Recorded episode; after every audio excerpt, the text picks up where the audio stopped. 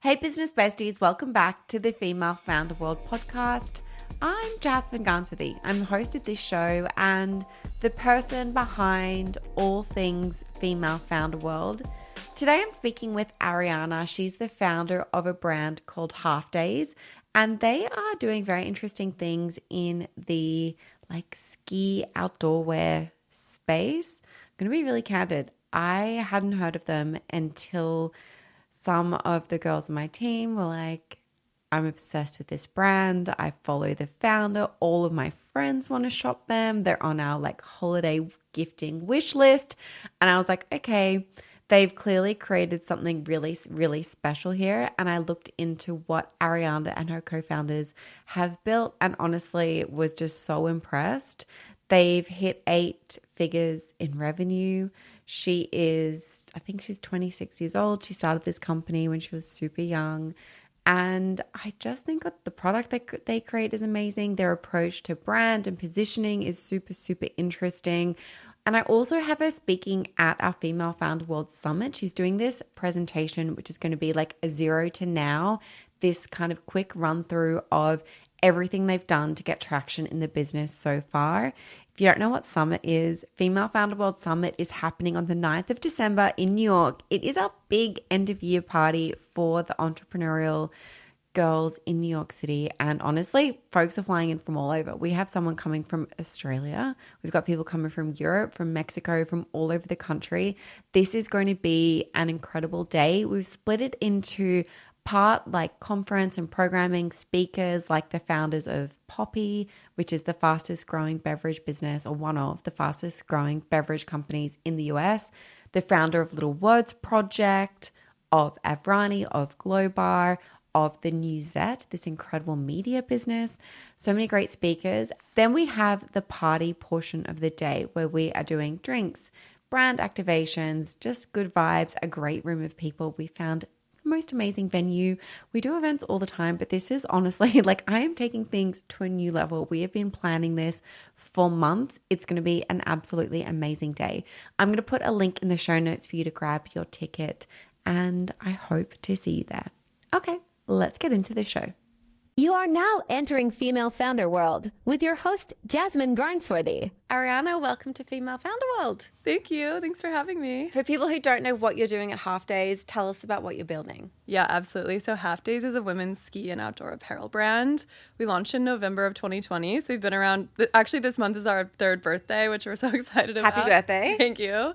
But yeah, we we effectively like had a frustration with the outdoor industry specifically for women's apparel. My co-founder and I both came from kind of different backgrounds from that regard. My co founder is a professional skier. She competed at the 2018 Winter Olympics, and I'm a very recreational skier. And the two of us had a common frustration that there just wasn't anything that was fashion forward, but also technical and approachably priced in the outdoor industry, specifically for women. And yeah. This is something that I've actually thought about like quite a lot. I'm not even a massive skier, but anytime that I've been on like a snow holiday over the last kind of like five years, I've been like, oh, what do I wear? And I've been on like Net-a-Porter and I'm like, I can't afford any of this. And all the stuff I can afford is so ugly. Yep. And I didn't even know that you guys existed. And Yeah. here we are. totally that was that was the exact frustration we were having like i i moved to colorado when i was 23 years old shortly out of college and i got there and i was like okay i want some of these higher end brands but i'm not really trying to spend $4000 on a ski set. And then on the other end of the spectrum you have these brands that have been around for decades like you know really started in the 1960s by predominantly men. And the pieces are just really like unflattering and boxy and ill-fitting for women. So I, I felt like i was in the middle and just didn't really find a brand that resonated with me at that time Were you friends with your co founder before you started the business? no so uh, we met in denver through I, I became friends with her brother and he introduced the two of us she was still living in park city utah at the time and she visited denver she actually moved to denver a few months later we became fast friends and started Halfdays like three months later Oh wow. Okay, I love this story. And some milestones for people to understand like where you're at because I feel like unless you like really dig in you kind of like, oh, okay, this is like a fashion brand. She started a few years ago. No, you guys have really got some serious traction. Yeah, definitely. So, like I said, we launched in November of 2020, and it was a really interesting time because it was like the peak of COVID. Mm. And I think when we were launching, we are like, are those ski resorts going to be open this winter? Like, we had no idea what was going to happen. And luckily, skiing was one of the only kind of activities you could still do that year. And the ski resorts were busy. Like, people were getting out and skiing. And actually, the following winter, the second year that we were in the market, was the busiest ski season on record in the US ever. There were like Wow. 61 million skier visits or something of the sort. So, yeah, we we launched in that first season and we just had insane growth those first 2 years. We from the first season to the second season, we 10xed the business and now 3 years in, we've reached eight eight figure annual revenue. And you've got some amazing stockists as well. Where are you sold? Yeah, so predominantly direct to consumer today, but we have been pushing into wholesale in a bigger way. We are carried at Nordstrom, Bloomingdale's, Backcountry, and a, a ton of kind of independent retailers as well. And it's been a really successful channel for us. Very cool. Okay, I'm going to talk about re- retail and wholesale versus D2C in a bit, but I want to kind of like stay in the early days of the business because it's always really interesting, I think, hearing from someone who started something super recently and was able to like explode it in a massive way. What, first of all, how are you kind of like funding the business in the early days? I imagine that the space that you're in is super expensive. Yeah, it's definitely very expensive to produce this type of product. If you think about ski wear, it's like very technical. You have Yeah. the zippers and the insulation and the fabric is waterproof and there's just like a lot of components to it. So it's a very like capital intensive product to produce as well as buying the inventory. The MOQs are quite high. So yeah, we we definitely couldn't just pool, you know, $5,000 each into the business and say like let's launch a ski wear line. It just it just wouldn't work that way. So we had to get external funding like pretty early on. So we took on a loan from family and friends in the first like couple of months of deciding we wanted to do this business. And then about 8 or 9 months into that, we started we found a manufacturer, founded like found a couple designers, built the initial brand and things like that. And then we raised a pre-seed round. So uh, we went out to to VCs and actually took on venture funding in the pre-seed round, which was pre-launch, pre-revenue. Which I think a lot of founders have this kind of like preconceived notion that they just want to steer clear of venture. And I'm just I'm not in that camp. I I think it's I think that if you're wanting to build something big, I I wouldn't be I wouldn't shy away from that path. I think that there's the wrong partners to work with and I think there's the right partners to work with and it's really about selecting the right partners.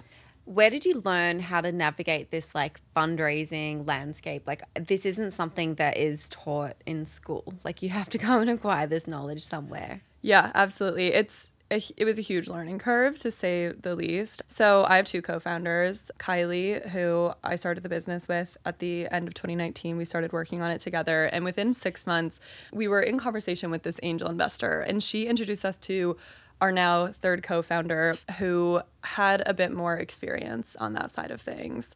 Her husband and a few of her family members were kind of in that world of venture and investment. So we did have a bit of access to kind of introductions and things like that on, on that side of the world. And I think coming out of that, like if I if I didn't have that information of someone saying like this is how you put a deck together and these are the types of funds you should be thinking about, it would have been really difficult. So I think my advice on that side of things is find that person mm. who can be that for you. And they're out there. Like there are so many people that understand the VC landscape, whether it's another founder or an advisor, but definitely find that person if you're trying to explore going into venture. What's it like having two other co founders? Like, I'm doing this business by myself, and I constantly just am thinking, oh, it'd be really nice having somebody else or like somebody else's expertise that is just like invested in this. And then also, I like the fact that I'm the boss and the only decision maker.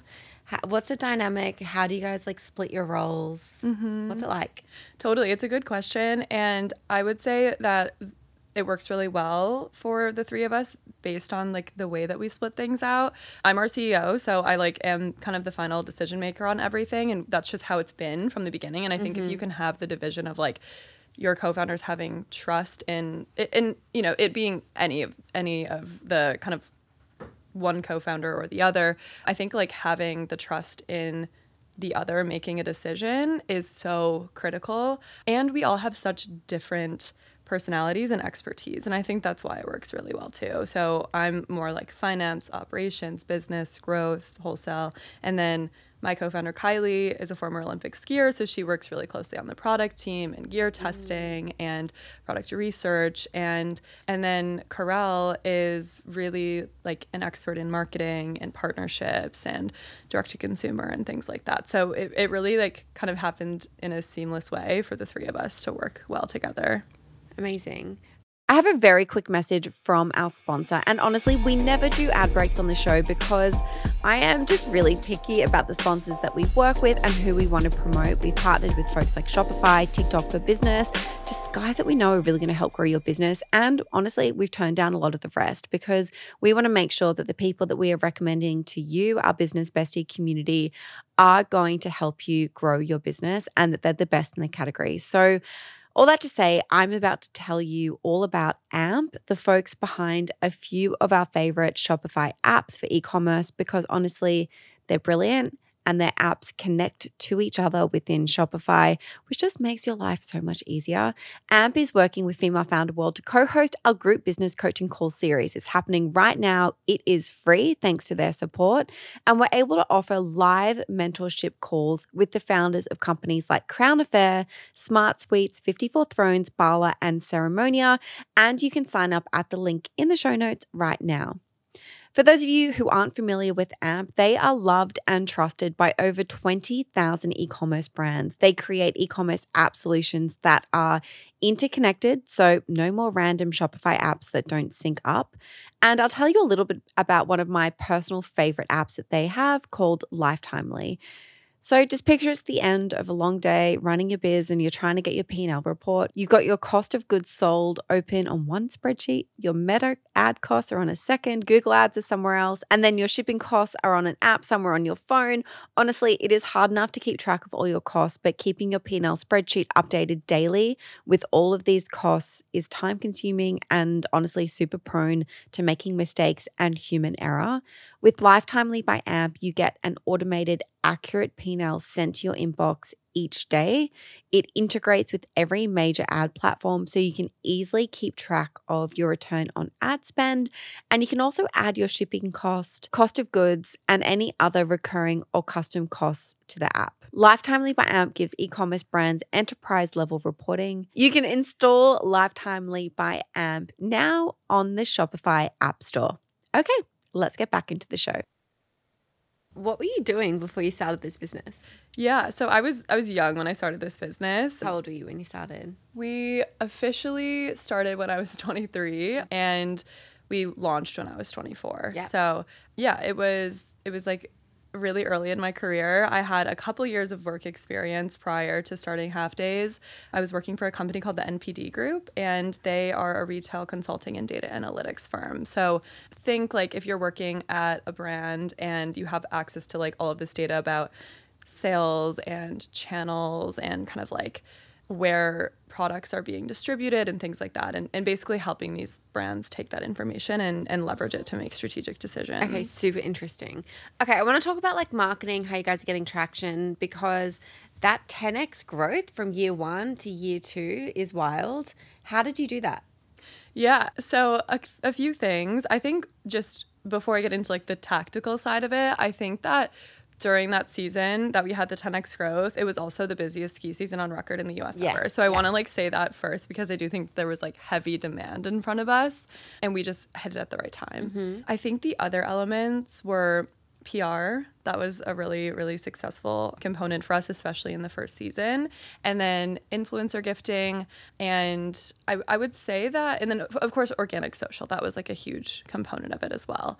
And I would, I would say that the thing we were trying to create in the first two seasons was feeling like you were seeing Halfdays everywhere. Mm. And that was intentional. Like we were trying to get it on a lot of influencers, we were trying to get it in articles and kind of like listicles and things like that and and then we were also spending a bit on paid ads and we were also doing a lot of like IRL community events and doing a lot on Instagram. So it was kind of just like you'd see it on an influencer, you'd see it in an article, you'd see it on the mountain, someone wearing it, and you're like, wow, half is everywhere. And I think that's kind of what we leaned into the first couple of years that worked really well for us. When you talk about PR, did you work with a publicist like as soon as you launched? When did you bring that in? Did you guys manage it in house? I think a lot of people are unsure because it's such a big like it's such a big expense when you're starting. It really is. It was a big decision for us Yeah. because I think there are so many opinions, like one way or the other, to go about for PR. And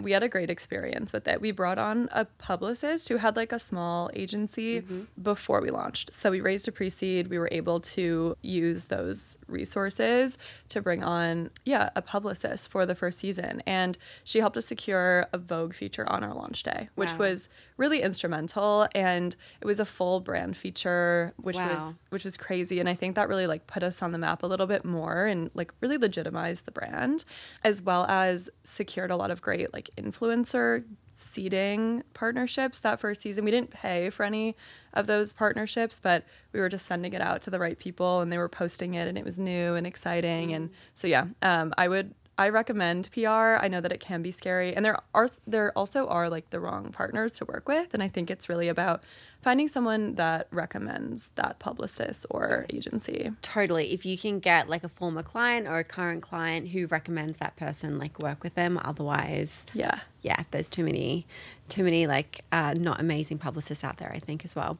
Totally. Okay, cool. I want to talk about the influencer thing for a while because you said you weren't paying, but your product is pretty expensive. So, so that's still like a pretty big expense to be able to do any kind of like scaled influencer campaign. Yeah. How many people were you gifting in the beginning? Like, what does that program look like now? Yeah, it's it's a really good point, and I think for us, like our AOV is high, so we're so average order value. If people Yeah, don't know exactly. Um, so our average order value is is quite high, and because of that, it almost feels a little bit better to to gift someone, and then they're feeling inclined to post because Yeah. it's like, oh, I have this full new ski set for the winter, or a winter parka, or something that's Mm-hmm. you know you're you're not just sending them like something small that's worth ten dollars, it's worth five hundred dollars or six hundred dollars. So I think that's one advantage of it. The program in the first season was like I think the strategy was like get it on anyone with followers that can post this and we definitely planned for it. Like on the side of having the additional inventory i want to say we probably sent out like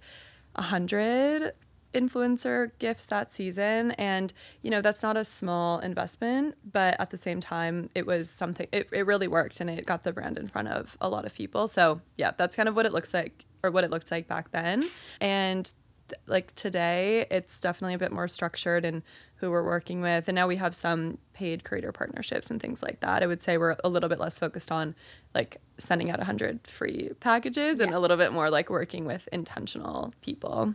Very cool.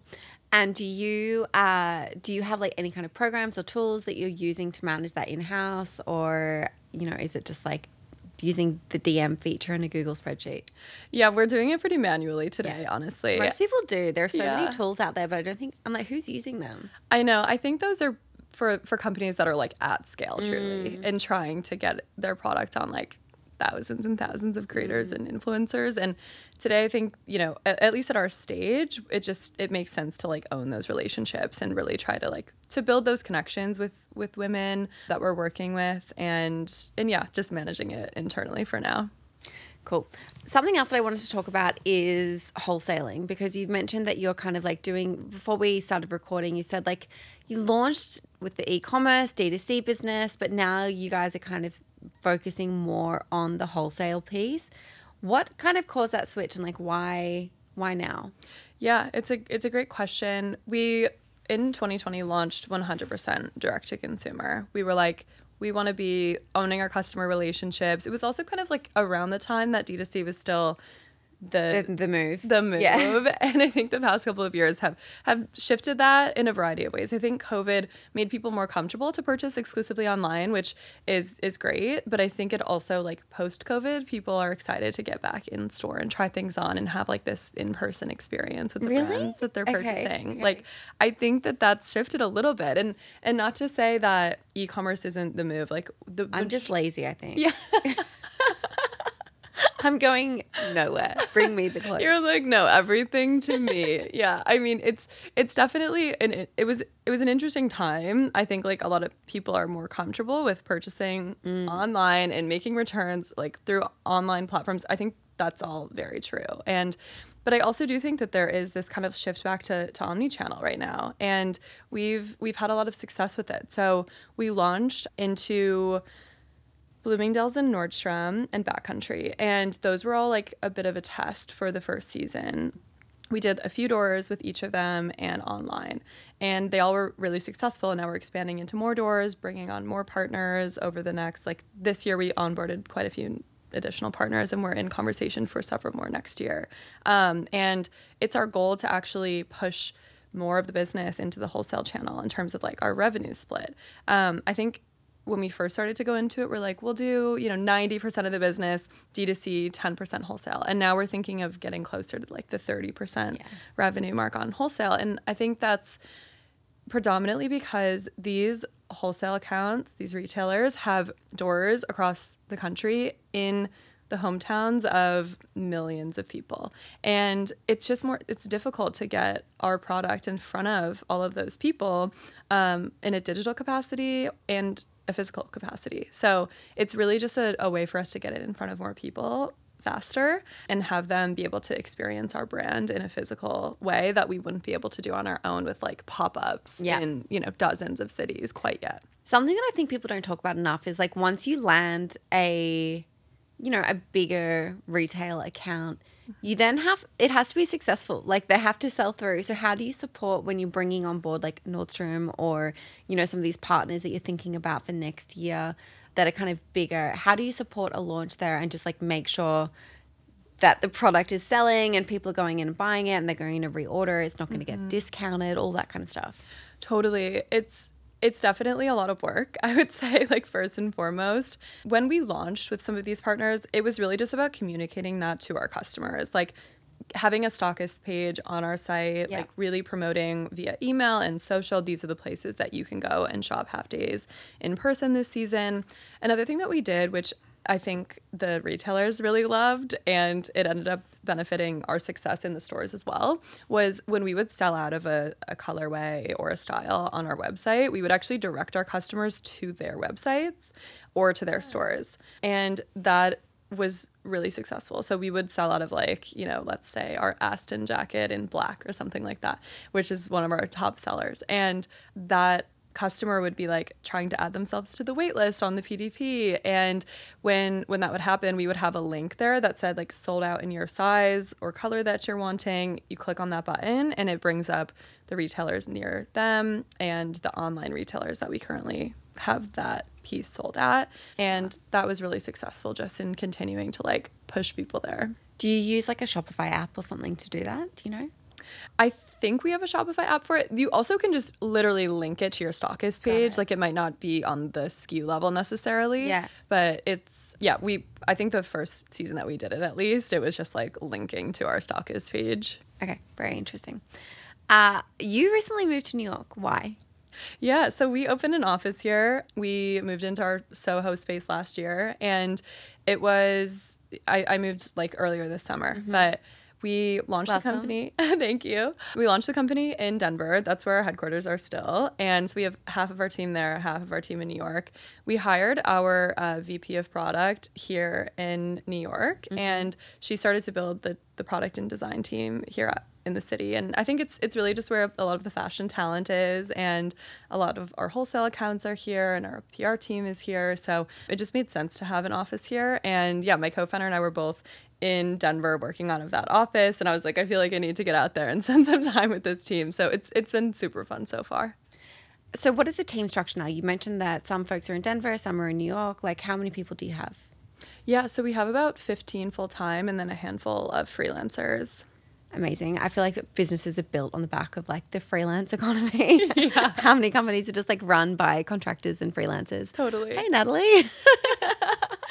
okay, so and I you mentioned before before the show that you do a lot of the hiring. I would love to know, you know, like you are a young CEO, you're probably hiring people maybe who are older than you, who are more experienced than you.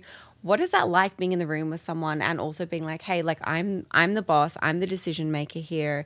And I guess having like the confidence in yourself to know like who's the right person and who's not and being able to assert yourself in that way. Yeah, it's it's definitely an interesting dynamic like first and foremost.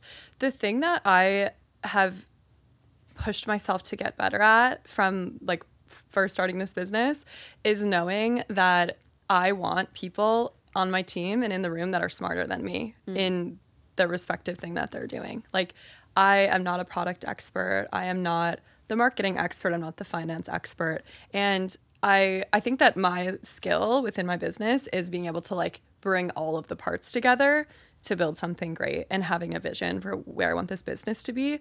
But am I the one that is the expert in supply chain and logistics? No. So I think like that is the first thing to just address with yourself and get comfortable with that.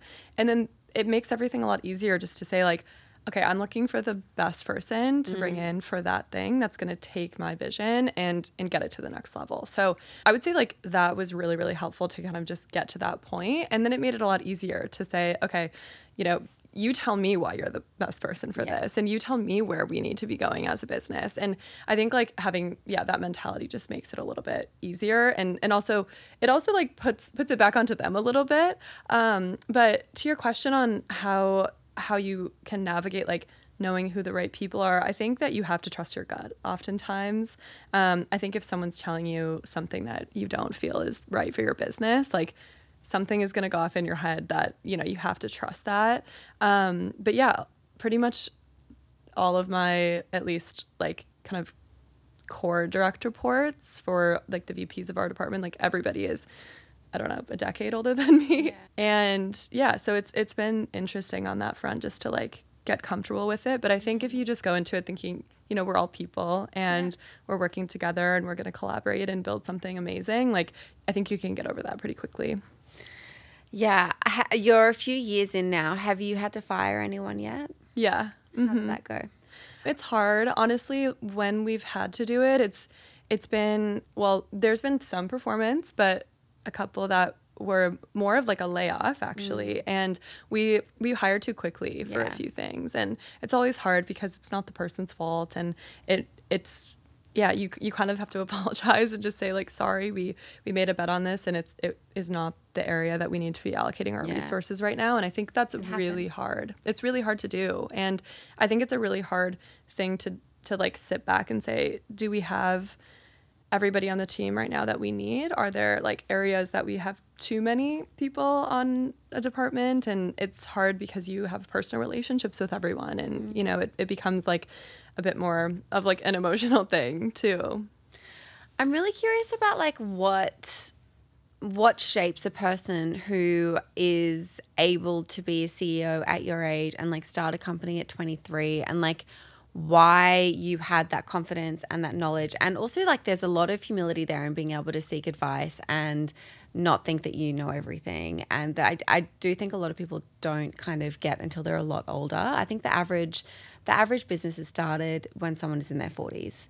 Um, and I, what, like, how do you think about that? Do you look at, like is it the way that you were raised? Is it something that is innately you? Are you somebody who's like consumed certain kinds of content as you've been growing mm. up? Like why do you think you're in this position? I think it's a couple things. So my parents are both entrepreneurs. I think that was a huge component of it. They have different businesses, like hospitality mm-hmm. is kind of their thing. They own businesses in Michigan that are like travel and tourism. And so I grew up around it. I think that was one element of it. I think that in my mind, like even from growing up when I was really young, like I was always trying to start little businesses when I was like eight yeah. years old, like trying to do different things. And so I think it's always like been a little bit of a personality and just kind of like growing up around it. And and I also think that, yeah, b- back to it being like a personality trait, I think there's a certain level of it's like a confidence thing mm. and a which which I do think is like an upbringing thing like you know your parents being able to instill that confidence in you and I think it's also a like certain set of traits that give you like the I guess seeking challenge mm. feels like one of the the big things. You can't just sit and chill. Yeah, like, like, put yourself in. Yeah, like if, if, you're constantly just wanting to be challenged by the yeah. next thing, like you're probably going to want to start a business and you're going to want to like solve problems. So I do think and it's interesting there's there's a lot of personality tests out there. We've been doing as a team strengths finders and okay. I think that was a really really cool one to see just kind of like there were a lot of commonalities in like even the VPs on my team and and mine. Like and just kind of seeing like okay there's certain things that bubble up that are you know like focus and even like some of the traits that are a bit more analytical will bubble up to the top. So yeah, I think it's a personality thing. I think it's an upbringing thing. Mm. I think it's like a little level of crazy, like in in like the nicest way possible. But I think you have to be willing to accept a good amount of risk and and kind of like just jump into things. But yeah, I, I would say those are some of the things that I've like identified. Something that we spoke about before that I wanted to double down on that we didn't get into is uh, you mentioned also having as well as these kind of like bigger stockists, like independent boutique stockists. Mm-hmm. I'm so curious about how that works because a lot of the businesses in the community are not necessarily going after like you know Net-a-Porter or Target or like these big kind of like retailers. They're building businesses off the back of independent boutiques, and some are getting to like significant revenue through the this. Like, how are you guys thinking about that? Are you using any tools or platforms to like run that indie side of the business? And how much of like how how big is it now? Yeah, it's it's still a smaller portion of yeah. our wholesale like channel strategy. It's an area that we're looking to lean into in a bigger mm-hmm. way. One, I guess it's it's a bit more of like agency than it is a platform, but we're looking at showrooms at this point to, to be able to get into some of those boutiques. And I think for us it's it's not even about like I think we could do some of it internally and reach out to these independent partners and we have to a degree for some of them. I think it's about not knowing who they all are. Mm. Like, what is the cool like outdoor boutique in Bozeman, Montana? Like, I I don't know. And I think that there's just a lot of like small towns. There's mountain towns. There's even larger cities in the US that I just don't know like what what are those independents that we need to be in. So I think it's a little bit about like working with someone who has those relationships, knows like the the retailers to be in. So showroom is something that we're definitely exploring on that front. Okay, super interesting. We've spoken a lot about some of the wins that you've had as you're building Halfdays and like from the outside I look at this brand I'm just like wow, they've they've nailed it but I'm sure that you have messed up along the way. And sometimes, like, we just need to hear about when somebody else has messed up because we are all doing this in our businesses. What's a big mistake that you and the team have made? And what was the implications? How did you overcome it? Yeah, absolutely. So, you know, the first two seasons of the business, like I, I mentioned, were really like high growth. We've we've grown each season significantly, mm-hmm. but the first two season it was like for season one to season two is yeah. 10xing the business coming out of that second season, we had a wait list of 10,000 women trying to get ski pants. What? How? How did she get that? Literally insane. And I think it was just like people were like, "Oh my god, these pants they fit so well!" Like everyone wanted them, and they couldn't get them. We sold out. And this is through like the influence of the press, like all of this stuff that you've been doing. You built this waitlist. Yeah, and then and also lo- just having great. And I think referrals too. I think a lot of people yeah. were like word of mouth, just like sharing it with friends and things like that. Com- so coming out of that, we were like, "Oh shit, we need to really get our like inventory situation mm-hmm. together. We left a lot of money on the table this year. And then going into the next season, we overbought. We didn't have a great inventory mm-hmm. planner in the mix. We weren't really sure like what colors to be investing into, what the exact size curve would be longer term, what yeah, I think it was like a bit of a color and like just an over investment into certain things based on that wait list. And due to that, we we had like an overstock of inventory last season, and that's something that we're working through now. Mm. And I think I would just highly, highly recommend just being on top of inventory planning. And like now we've really really like buttoned it all up and and have a great process around it and an inventory planner. But i would say like it's good to have demand. It's good to have wait lists like I think there's this thing that's like, oh no, like people are are wanting it. And we don't have the product. Like we have to produce produce produce. But i think that just taking a step back and being like it's okay to grow this conservatively. And it's okay to have demand for it because that's just going to continue to build hype around the brand and and also just being really really cautious with inventory i think that would be my you know we're, we're kind of like getting past it right now but it, it's not fun to have to go through Amazing. That's great advice. And Ariana, the last thing I ask everyone who comes on the show is for a resource recommendation. It could be a book, it could be another podcast, it could be just literally anything that's been helping you as you've been building your business and like up leveling. Yeah, I would say having really incredible advisors, which isn't a book, it not a podcast. about building an advisor. Yeah. It's been game changing for us. So before we launched Halfdays, we were lucky enough to be introduced to the former CMO of Canada Goose, and Oh, wow. he was there from taking their company from like 17 million in revenue all the way through their IPO doing like more than a half of half a billion in revenue. And so he was there through like a lot of the scaling periods and and just transitions of that business and he agreed to come on as an advisor. He'd recently stepped away from Canada Goose uh, after they went public and you know so he's kind of retired now and just is is looking to take on like small projects. So we were lucky to get him as an advisor. Whoever gave you that introduction, I hope you've sent them a lot of free products. right i know literally but he's been working we talk to him weekly like he's incredible and then we brought someone else on recently who is another founder of a like several hundred million a year in revenue Casual. D2C company and they they both have been like so so instrumental in just helping us navigate everything and strategy and things like that. So I would highly recommend getting a great advisor and they're out there a lot of people are willing to help. Such a good tip. And do you have to pay someone like that? Do they take equity? Are they just doing it because they've already made all their money and they want to like keep tapped in? Like, how does that work? So we've done equity for both of our uh-huh. advisors and I think, you know, it's it's definitely an incredible way to incentivize somebody, especially when you don't have the money to do Totally. it. Like we we brought our first advisor on before we even raised a pre-seed. So we are like, we don't have any money to give you, but you know, throw them a half a percent or a Yeah. percent of equity. And I Yeah. think that that's really, really valuable. And then it, it makes them excited about the business for the long term. Yeah, Like, you want them bought in. they're going to be like champions of Yes. the brand. And, and I think that's really, really helpful to have. Amazing. And do you, when you're like working and structuring those kind of partnerships, is there like a certain amount of time that they have to give you, or are you just like, you'll give them the whatever percent and kind of hope that they make good? I would recommend having a clear structure. That's what we've done with both of our advisors. And for example, for the first advisor that we brought on, we set it up for like a period of time. So it was like, we'll do a two year vest on this equity. Mm-hmm. So they're bought in for two years minimum. Okay. And then from there, structuring like the exact amount of hours they need to be committing monthly, how many meetings you want to be having with them, and like you kind of agree on it. So I would I would highly recommend structuring it in that way. Like get the recurring meetings on your calendar Yeah. because then then you have expectations and and you can kind of from both sides of it have like accountability to that relationship Okay, super helpful.